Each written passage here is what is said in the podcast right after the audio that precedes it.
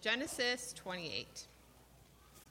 Then Isaac called Jacob and blessed him and directed him You must not take away from the Canaanite women. Arise, go to Paddan Aram to the house of Bethuel, your mother's father, and take as your wife from there one of the daughters of Laban, your mother's brother.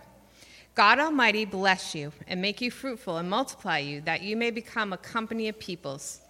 May he give the blessings of Abraham to you and to your offspring with you that you may take possession of the land of your sojournings that God gave to Abraham. Thus Isaac sent Jacob away, and he went to Paddan Aram to Laban, the son of Bethuel, the Aramean, the brother of Rebekah, Jacob's and Esau's mother. Now Esau saw that Isaac had blessed Jacob and sent him away to Paddan Aram to take a wife from there, and that as he blessed him and he directed him, you must not take away from the Canaanite women and that Jacob had obeyed his father and his mother and got gone to Paddan Aram. So when Esau saw that the Canaanite women did not please Isaac his father, Esau went to Ishmael and took as his wife, besides the wives he had, Mahalath, the daughter of Ishmael, Abraham's son, the sister of Neb, Neb I can't say that one, Nebaioth. Jacob left Beersheba and went toward Haran. And he came to a certain place and stayed there that night because the sun had set. Taking one of the stones of the place, he put it under his head and lay down in that place to sleep. And he dreamed, and behold, there was a ladder set up on the earth, and the top of it reached to heaven. And behold, the angels of God were ascending and descending on it. And behold, the Lord stood above it and said, I am the Lord, the God of Abraham your father, and the God of Isaac. The land on which you lie I will give to you and to your offspring. Your offspring shall be like the dust of the earth, and you shall spread abroad to the west and to the east and to the north and to the south. And in you and your offspring shall all the families of the earth be blessed. Behold, I am with you and will keep you wherever you go, and will bring you back to this land. For I will not leave you until I have done what I have promised you. Then Jacob awoke from his sleep and said, Surely the Lord is in this place, and I did not know it. And he was afraid and said, How awesome is this place! There is none other than the house, this is none other than the house of God, and this is the gate of heaven. So early in the morning, Jacob took the stone that he had put under his head and set it up for a pillar and poured oil on the top of it. He called the name of that place Bethel but the name of the city was Luz at the first. Then Jacob made a vow, saying, If God will be with me and will keep me in this way that I go, and will give me bread to eat and clothing to wear, so that I come again to my father's house in peace, then the Lord shall be my God, and this stone which I have set up for a pillar shall be God's house. And all that you give me, I will give a full tenth to you. This is the word of the Lord.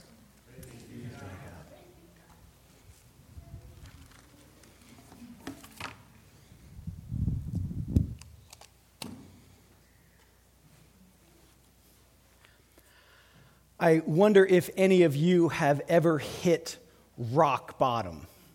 I mean, rock bottom. Maybe lost hope.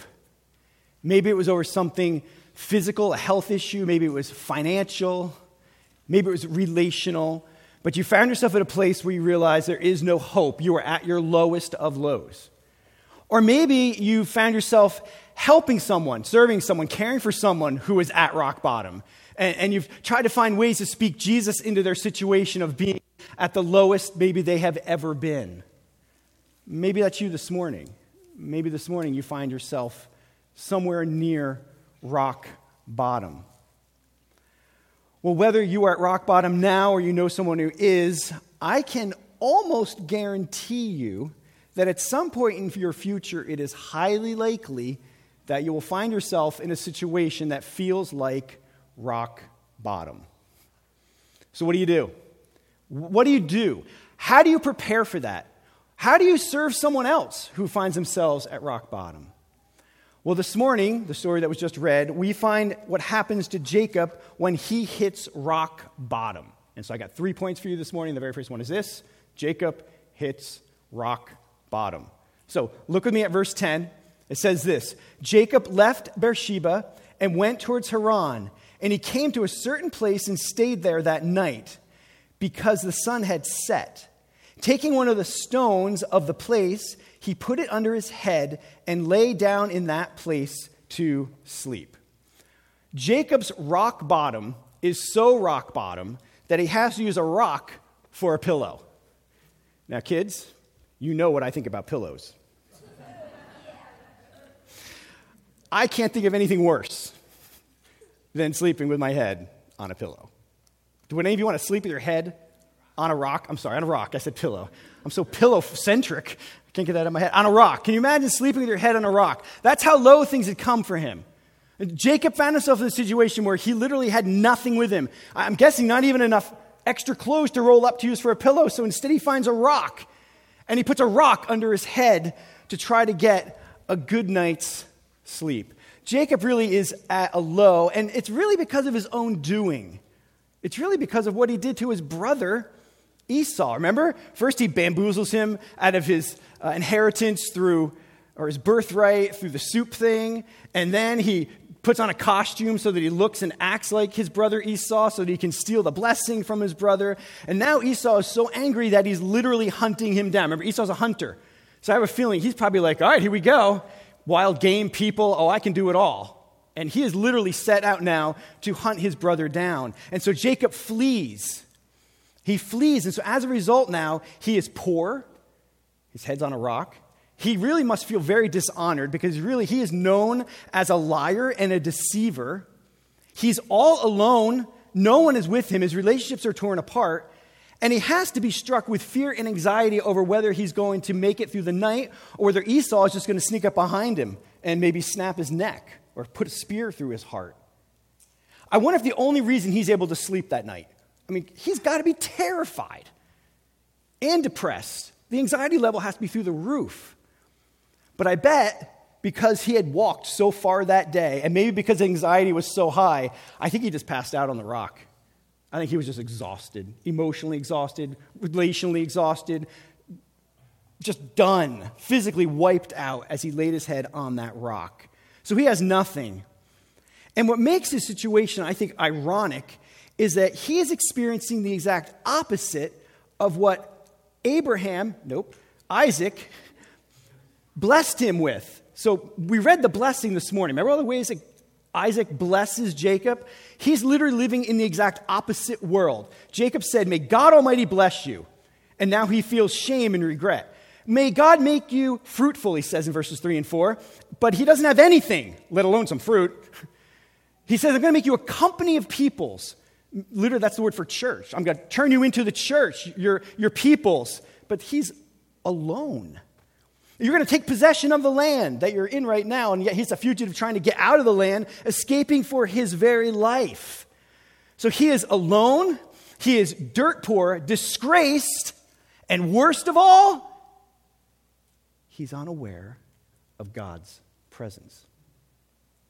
I mean, that's the worst of it all. Verse 16. He says, Surely the Lord is in this place, and I did not know it. Past tense. prior to this vision, the Lord was in the place, but he didn't know it. He didn't know it. He had laid his head on the rock, poor, feeling worthless. His experience of being alone then goes beyond just being without friends and family, but actually being without God. Jacob had lost his awareness of the presence of God. If you're a note taker, I would write that down that kind of summarizes some of what's happening in this story. Jacob has literally lost all awareness of the presence of God. He had lost all consciousness of God's presence, his manifest presence. God just wasn't there. He wasn't in Jacob's reality. He's living his life godless, not even thinking of God.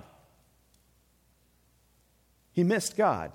He did not know that God was there.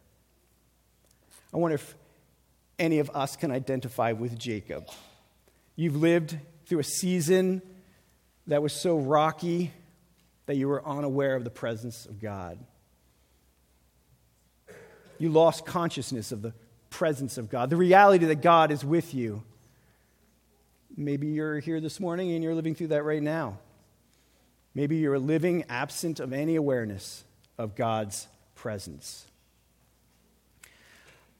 I've been following Jesus for a while now, and I've been pastoring people for 30 years, and I have some ideas of reasons that we can lose our ability to sense the presence of God, or reasons why God's presence can become a distant memory. And I want to share a few of those with you this morning because I think there are these and more reasons why we can lose our awareness of the presence of God. One is, I think sometimes we just get too busy.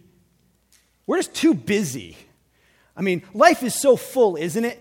between your calendar and your friends' calendars or your spouse's calendar, your kids' calendars, and now we have them all on one calendar on our phone and it's packed up, different colors, sorted out. Go, go, go. Don't miss anything. And the reality of God's presence become, can become a distant memory.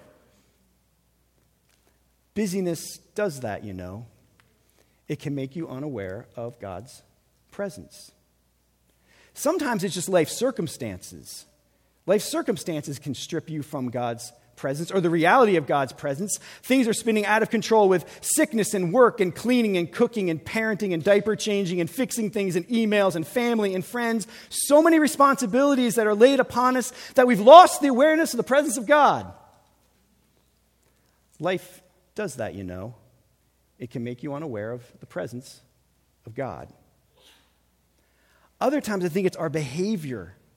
I think it can be our very sin that can cause us to lose our awareness of the presence of God.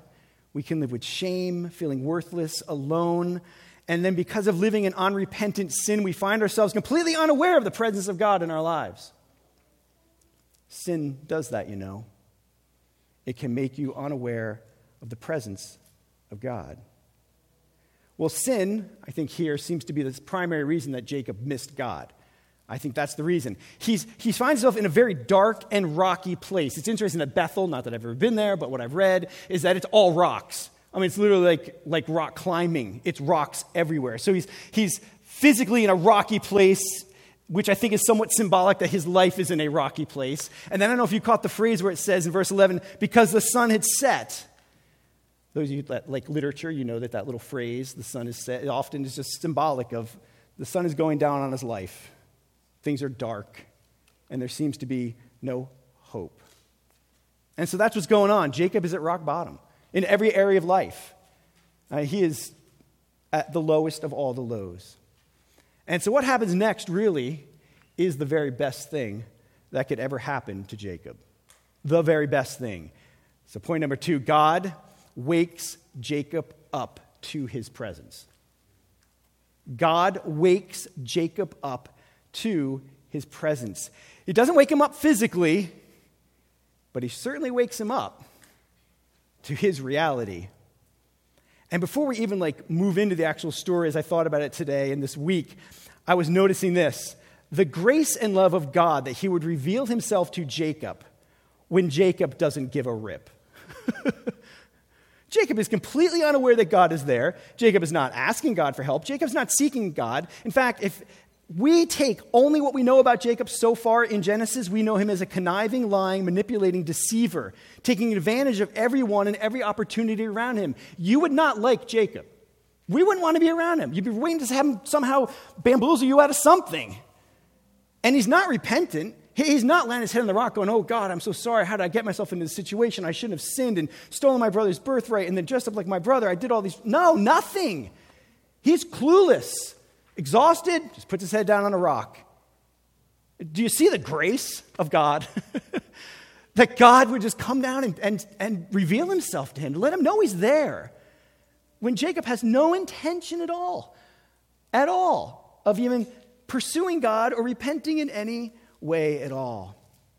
And so here comes God, offering to Jacob really everything he needs and everything he's lacking. Everything he needs and everything he's lacking. And I had to wonder t- this week why in a dream? Right? I mean, he talks to Noah, he talks to Abraham, he goes right to Isaac, he goes right to Rebecca, Sarah, even Hagar he talks to while they're awake. Why does he wait? It's almost as if God is saying, Jacob, you are so far gone, so out of control, so out of touch with my presence, that I'm going to wait until you're asleep to get your attention. You're so busy, you're so running, you're so manipulating. I'm going to wait. When you're asleep, you'll be calm enough in that moment, and I'll reveal my plan to you. I'll reveal my presence to you.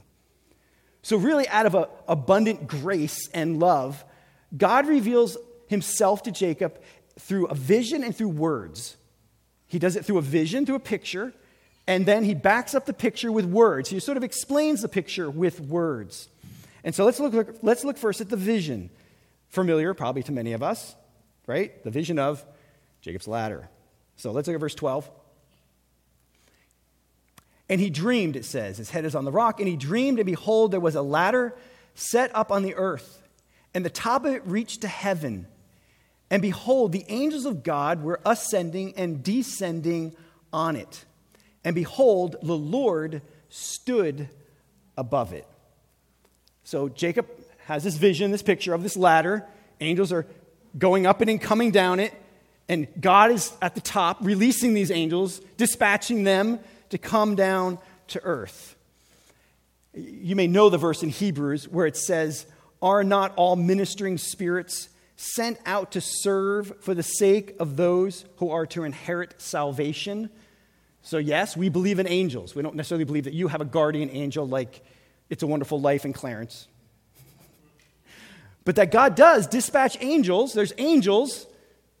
One day when we get to heaven, I think he's going to show us the videotape of the times all the angels cut in and did the stuff that God sent them to do to protect us and to care for us and do things around us. And so that's what he's doing here, I think, for Jacob. He's saying, Jacob, the picture is I'm, I'm dispatching angels, I'm sending them down for you on your behalf. But God's not just doing it at a, at a distance. It sounds like he's there with Jacob. It, the Hebrew is confusing here. It could be that he stood above the ladder, or it could be that he actually stood behind, beside him or beside Jacob. But either way, I think the point is God's in the picture. God's not just a million miles away, just going, you know, dropping angels down. God's actually there, actively watching what's going on and with, and he's with Jacob. But what do we do with the ladder thing? What do you do with the whole ladder thing? I, I, go to a gym where there's a Jacob's ladder. You guys ever seen one of those? And it rotates and you climb it. Rush put out a song in the 80s called Jacob's Ladder. Huey Lewis had a song in 1985 called Jacob's Ladder. I asked Tyler if we could sing that this morning. Kaylin, Tyler, and Alex all said no. You guys can listen to Jacob's Ladder later today in your car. Well, believe it or not, and I hope you do believe it, Jacob's ladder is all about Jesus. Surprise! And I love it that we don't have to make it up because Jesus talks about it in John. So in John, there's this story in 1 John. Maybe you're familiar with it. This guy named Philip. Jesus goes to Philip, says, Philip, follow me. Philip goes to his brother Nathanael, says, Nathanael, I found Jesus. He's the Messiah. Nathanael goes, Where's he from? And he says, Nazareth. And Nathanael says, Nothing good comes from Nazareth, right? And so Philip says, Come on, let's go, let's go find Jesus together. They go find Jesus, and as Nathanael's walking towards Jesus, Jesus says to him, Oh, here comes an Israelite in whom there is no, no deceit. Yeah, no lying. He's truthful, which is kind of funny because of Jacob being a liar. But anyway, that's probably not even the point. But there's no deceit in him. And then Nathanael's response to him is, Whoa, you must be the Messiah. If you saw me under the fig tree. Remember that whole thing? I saw you uh, before I knew you, I, before you came, I saw you under the fig tree. And we don't know what went down under the fig tree. I assume it was an opportunity for Nathanael to do something deceptive. And he didn't do it. And so Jesus says, Here comes somebody where there's no deceit. I saw him under the fig tree where he didn't do what he could have done. Right? And so then what happens next? What does Jesus say? He says, Oh, you think that's great. Wait until you see what's going to happen later. And then Jesus says these words and he said to him, Truly, truly, I say to you, you see heaven open. You'll see heaven open. And the angels of God ascending and descending on the Son of Man. So, do you see the parallel here? See, if you were there in their time, they instantly would have thought of Jacob's ladder. When they heard ascending and descending, they were going, Oh, Jacob's ladder. And so, in this story, what replaces Jacob's ladder? What are the angels ascending and descending on now? They're not ascending and descending on a ladder. What are they ascending and descending on? On the Son of Man. Uh, they're ascending and descending on Jesus himself. So don't miss the point. Jesus is the ladder that connects heaven and earth. Jesus makes it possible for God to send angels to bless sinners. That's really the point. I mean, that story in Genesis should raise questions for us. If we believe God is holy, God is righteous, God is just, and we believe that Jacob is running full head of steam in his sin, then how is God standing with him and blessing him with his presence? He can't do that. If he's going to dispatch angels, it should be to cut his head off, not to bless him. So, how does God do that and stay just? Well, the answer is Jesus. The answer is that Jesus is actually really going to be the one who makes it possible for this blessing. Jesus really is the better ladder, if you will. Jesus fulfills or completes Jacob's ladder. And so, since we have no Christ kids for you older kids today, I brought in a ladder.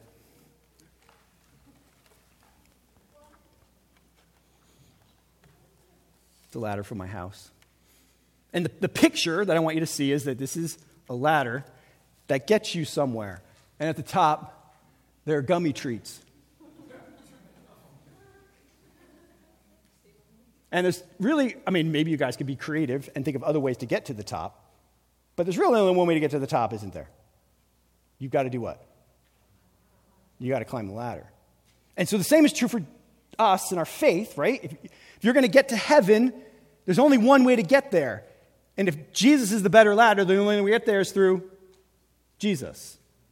I mean, this is a silly way to say it. You almost have to piggyback on Jesus to get to heaven because he's the only way you're going to get there. You can't get there on your own. So I don't know, is there a kid who wants to climb this and get the tree off the top?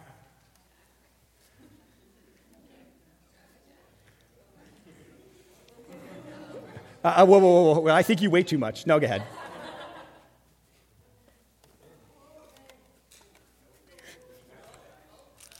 You made it look too easy. All right. So, in all seriousness, just get the picture kids, and adults. Jesus is the better ladder. Jacob's ladder points to Jesus. That's the point of Jacob's ladder, is that there's no way that angels can come down and bless Jacob unless something makes it possible, and Jesus is the only one that can make it possible for God to bless sinners. There is no other way. All right, and then we got treats for everybody. Gummies since there's no Christ kids. There's enough for adults too, I think.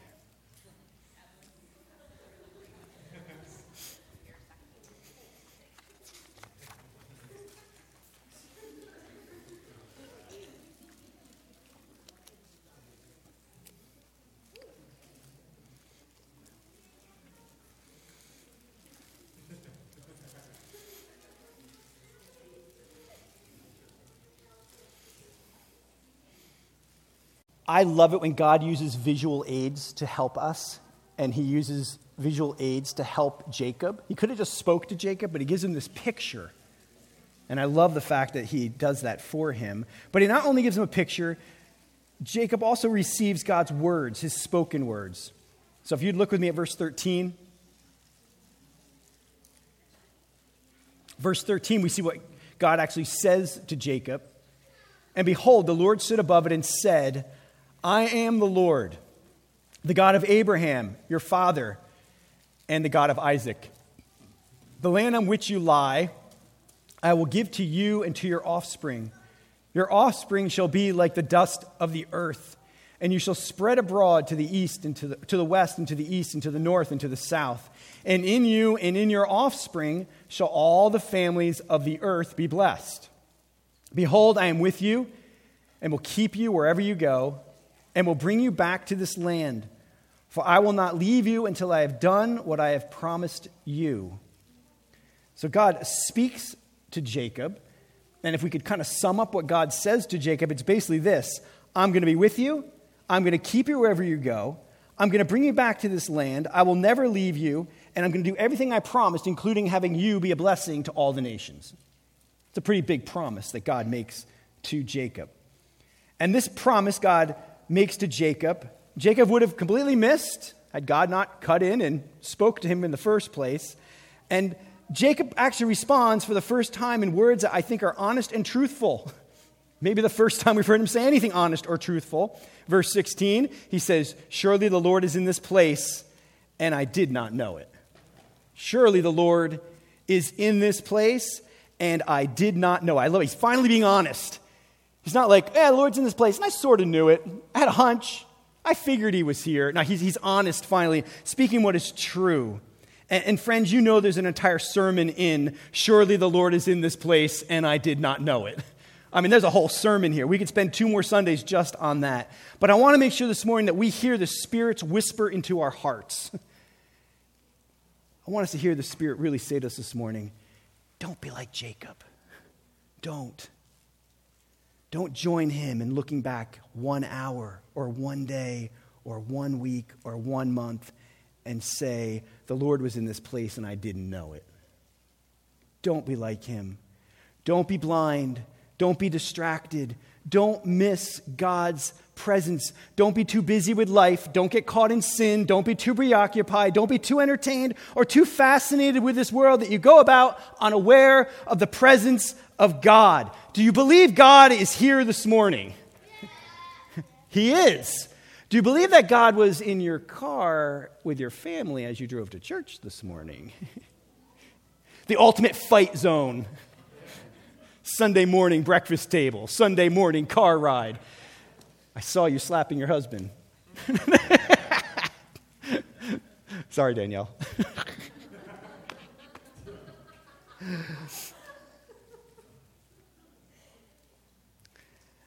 Don't miss the play on words in this story because it's there and it's in the word place. Did you see the word place and how many times it's used? Look at verse 11. It's used six times here. Verse 11, just scan verse 11 with me. And he came to a certain place taking one of the stones of the place, still in verse 11, and lay down in that place to sleep. Look at verse 16. Surely the Lord is in this place. Verse 17. How awesome is this place?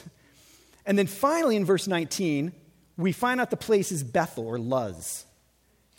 Why wait to tell us where he is? Why not tell us the first time? Why not just start in verse 11? And he came to Bethel, which was Luz. Why wait? Why use the word place so many times? Well, I think the point is that the place isn't a place. In other words, the location is not the point. The location is not the issue. In fact, God tries to drive this point home with Jacob in verse 15, where he says, Behold, I'll be with you and will keep you wherever, yeah, wherever you go. So God wants to make sure that he knows it's not about this place. So he beats the point home, I think, with Jacob, but apparently Jacob completely misses it, and he's completely fixated on this being the place. This is the place, the gate of heaven. This rock is the place where God exists. Everything is about this place.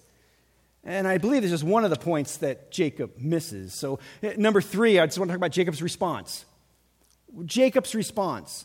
How does Jacob respond to God saying, Behold, I will be with you and will keep you wherever you go? Well, his entire response in verses 16 and 17, he's totally fixated on a place. He says, How awesome is this place? Now, this place is the house of God. This place is the gate of heaven. And then in verse 22, he says, This stone, which I have set up for a pillar, shall be God's house. So he literally is like, And this stone shall be the place where God's house is now. And then he puts it down. I thought a good sermon title could easily be this morning The Pillow, the pillow That Becomes a Pillar for God. That'd be a terrible title because it doesn't make any sense to the story. Although some think that it does. I think he completely misses what God is promising him. He's promising to be with him and to keep him wherever he goes and that he would be with him even in this place of hardship. The entire dream really has nothing to do with rocks or this place that he's living in. And once again, I just want to apply this to us and be careful that we don't wrongly claim promises for ourselves that are directly made to someone else. But I can confidently tell you this morning that this promise that God will be with you and that God is in the place, wherever the place is that you are, because God word tells us that. And he tells us that so clearly, even in the scripture that we've memorized before together. Christ redeemed us from the curse of the law by becoming a curse for us. For it is written, Cursed is everyone that is hanged on a tree, so that in Christ Jesus the blessing of Abraham, that comes through Isaac and Jacob, might come to the Gentiles, so that in Christ Jesus we might receive the promised Spirit through faith. So the ultimate blessing of Abraham that comes to Isaac and through Jacob to us is the promised Holy Spirit that dwells in you right now, which is the proof that God is with you. He's with you wherever you go because you've received the promised Spirit. You've been born again to a living hope. Your heart's been completely changed. The Spirit of God dwells in you now. So you can't go anywhere without God. So everywhere you go, you can say, The presence of God is with me. God is not just omnipresent, He is with you personally and specifically through the presence and the power of the Holy Spirit. See, the Spirit of God brings the presence of God to the people of God. That's what He does. And that's what He's doing here. Well, next we get to listen in on what Jacob says, or actually does, when he wakes up in the morning. So he gets up in verse 18. He rolls out of his rock bed, I'm sure from a great night's sleep. And this is what it says, verse 18. So early in the morning, Jacob took the stone they had put under his head and set it up for a pillar and poured oil on the top of it. He called the name of the place Bethel, but the name of the city was uh, Luz at the first. Then Jacob made a vow. Let's listen to his vow. If God will be with me and will keep me, and this way that I go, and will give me bread to eat and clothing to wear, so that I come again to my father's house in peace, then the Lord shall be my God. And this stone which I have set, set up for a pillar shall be God's house. And of all that you give me, I will give a full tenth to you. So, what do we make of Jacob's words? Do we want to give him a thumbs up? Do we want to give him a thumbs down? Yeah, this is a tough one because there's a lot of different opinions of what to do with Jacob's response. I would suggest to you this morning, oh, let me just be fair. There are people who think that this is an example for us. Follow Jacob's example. This is conversion moment. This is example. This is him, this is him showing us how we should be living our lives after we have our encounter with God. There's a lot that say that. I, I this morning beg to differ. But I also want to say this because I'm going to see Jacob face to face. And when I see him face to face, I don't want him to go, dude, come on, really? So I, I want to make sure you understand that I identify with Jacob. I understand Jacob. I don't know Jacob's heart. All I can go on is what I read and his history. And so I'm taking his past example, I'm marrying it what he, just what he says, not knowing his heart, and I'm going to tell you what I think. And I hope that it helps us to know how we are to respond to God's presence in our lives. Well, first, I think I see this. I think he's trying to strike a bargain with God. Did you catch the if then? I mean, I got all kinds of notes here, but at the bottom line is I strongly discourage all of us from ever approaching God with if then statements. God, if you do this, then I'll do that. And that's really what he's doing. And it sounds so much like him stealing the birthright from Esau. If you give me, if you give me your birthright, I will give you a bowl of soup. He's doing the same thing, only to God. It, the pattern hasn't changed, or so it seems. Some people argue, and it's true, that the word if in the Hebrew can be translated since. It doesn't make any difference to me. It sounds just as bad. Since God will do these things, then I will let the Lord be my God. The Lord is his God, whether God does anything for him or not. There should be no if before the then in his vow. And in every circumstance in Scripture, when a bargain is made between two people or a vow or a covenant, the greater one makes it, and the lesser one says yes. So Jacob here is way, way out of line. I strongly discourage you also from making any since then statements to God, also. Besides this, I hope you saw the difference between what he is vowing and what God had promised. God had already made all these promises. And he's like, Well, I vow if God does these things. Well, the things that he lists aren't the things that God said. There's a little overlap, But he says things that God never said he was going to do, and he, it doesn't say a whole lot of things that God does say he's going to do. It's almost crazy. God promises land, lots of offspring, that through him and his family, all the families of the earth are going to be blessed. And, and Jacob's vow has to do with if God will be with me. God already said he was going to be with him, so that's good that he says that. Um, he's going to keep me in the way that I will go. That's good. God had said that. Then he says, and then uh, God, I also want to come again to my father's house in peace. Basically, what he's saying is, protect me from Esau, and I just want to go back to my kitchen and to my comfort with my mom at home. It's basically what I think he's getting at. And then he says, I want bread to eat and clothing to wear, which I think is kind of ironic because he used bread and clothing both times, right? One of each, to get what he wanted from Esau. And now he's turning to God and saying to God, Oh, and by the way, uh, I will let you be my God, and I will tithe to you if you'll give me food and bread. And if you'll get me back to my house in peace. And then if you'll do. So these if then statements, I think, are meant to be troubling. Jacob is bartering with God for food and clothing. It's a reversal, really, of the whole Esau thing.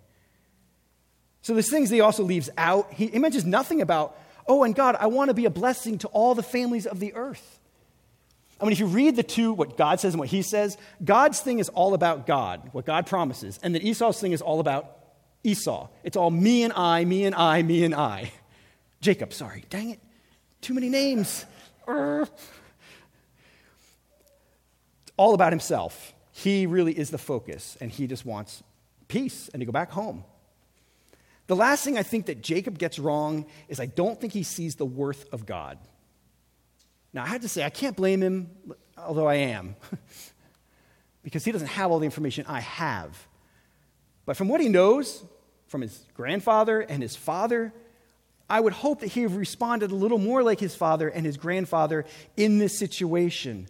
I mean, his response is, and God, if you do all these things for me, then I will give you a tenth. You'll be my God. Thank you for allowing, giving me permission to be your God. And then it's, I will give you a tenth, not just a tenth, but a, a full tenth. I'll give you a full tenth. Go, Jacob. Wow, God must have been like, a whole, t- a full tenth? Jacob, woo, you're the man. I don't know what I would have done without that tenth. I'm not even sure where Jacob came up with 10%, except his culture. God has never said anything thus far in Genesis about 10% of anything. So he's just taking this culture thing and he's bringing it into his relationship with God. I think what Jacob offers God falls way short of the worth of God. And so I want you to just listen to me for a moment and hear my heart and listen carefully for us today. God is not concerned with amounts or percentages unless the amount is all and the percentage is 100%. That's what God is interested in. All and 100%. All and 100%. We could go back to Galatians 3, where it says, Christ redeemed us from the curse of the law the law of tithing. He redeemed you from the curse of the law so that you might receive the promised Spirit. So instead of being under a law to protect you from doing dumb things, you now have the Holy Spirit in you to guide you and to give you joy and peace and to see how dumb the things are that you used to want to do. And so in this case, I think we don't tithe we fall on our faces in the presence of God, and we do what Second Corinthians tells us to do. We decide in our heart what to give, not reluctantly or under compulsion, for God loves a cheerful giver. That's what God wants. A hundred percent. And we fall on our faces and say, God, what do you want? How much do you want? We don't use formulas. I think you guys know this. This is so Jesus. In Mark, you remember the story of the lady who gives the two small copper coins? And he sat down, it says, opposite the treasury, Jesus, and he watched the people sitting, putting money in the offering box. Many rich people put in large sums, and the poor widow came and put in two small copper coins, which made a penny, a little penny. And he called his disciples and he said to them, Come here, come here, I got to tell you something.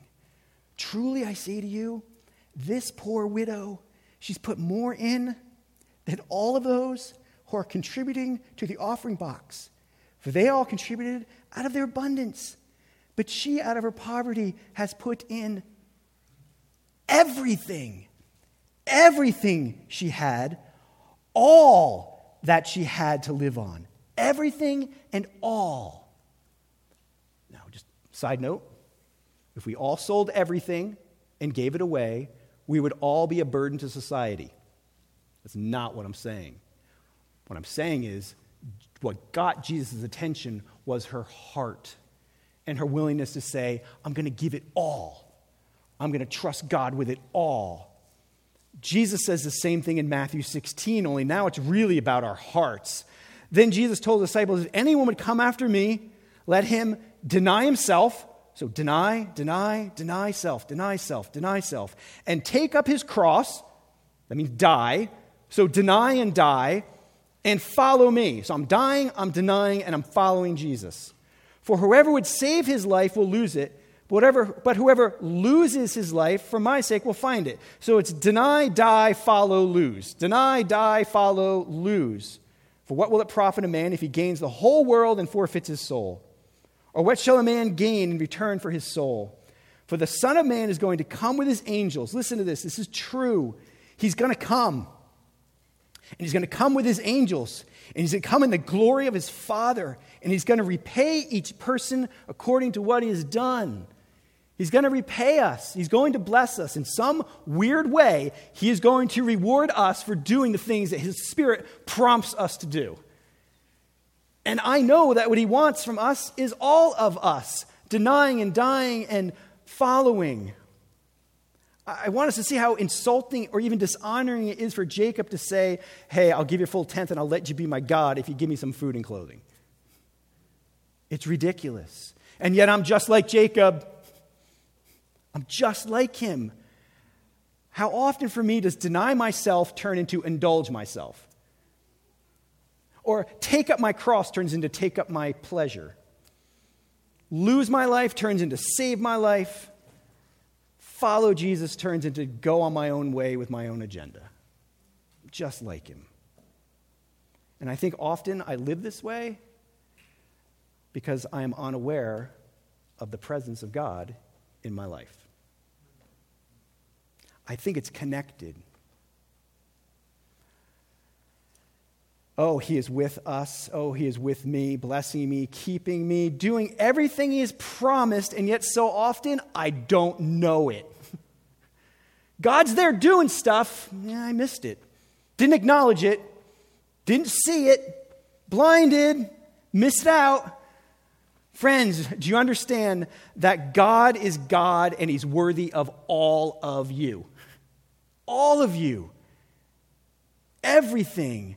Because Jesus has given all of Himself for you, it is only good and right that we would give all of ourselves back to Him. And that's what he wants. He wants 100% of you. He wants all of your heart and all of your soul and all of your mind and all of your strength. He wants all of your money, all of your relationships, all of your job, all of your hobbies, all of your eating, all of your vacation, all of your everything, all of your parenting, free time, entertainment, sex. You make the list. He wants it all. And this, my friends, is how you live through rock bottom. This is how you prepare for rock bottom. This is how you help others live through rock bottom. You recognize that everything you have and all that you are is 100% His, and you surrender to Him joyfully in that and say, Take it all. Take it all. It, it's you and I really finding ourselves pouring our hearts out to God on a regular basis, saying, God, I recognize your presence. I know you are here, and you are my everything. I want nothing more than you. My money is yours. My house is yours. My spouse is yours. My kids are yours. My job is yours. My health is yours. My today is yours. And my tomorrow is yours. Whom have I in heaven but you? And there's nothing on earth that I desire besides you. My heart and my flesh may fail, but God is the strength of my heart and my portion forever. That's what God wants. Now, again, I don't want to throw Jacob under the bus because he has reasons to have missed this that I don't have. And so I, am challenged this morning, and I'm challenging us that the Spirit would protect us from ever saying, Surely the Lord was in this place, and I missed it. May the Spirit help us to be very, very aware of God's presence in our lives, whether we're in a rocky time or not in a rocky time. And may we always be ready, eager to give to God everything and anything that He asks for at any time and in any way. And I know there's people in this room that have had stuff happening, even in the last week or two, where you're wondering what God wants and what God's doing. And I want to encourage you don't shy back from the crazy things He might tell you He wants, because God's like that, because He's good. So don't approach Him with the if then. Approach him, with the, approach him with the yes, you're my king. And listen and obey for his glory and for your joy. We're going to sing a song, and then we're going to take the Lord's Supper together. But I wanted to sing one song first, and as we sing, just really give it a chance just to ask God to make you more aware of his presence and to surrender everything to him. Whatever it is that he wants to take, let him know it's his. Maybe some of us need to repent from some if then things that we've been thinking. And ask God to give him his perspective.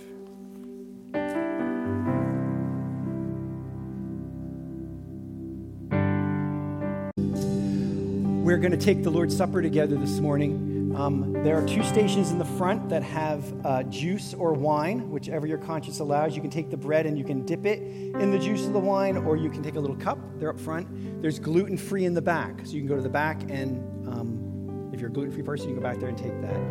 Um, this is for people who love Jesus. No one's perfect.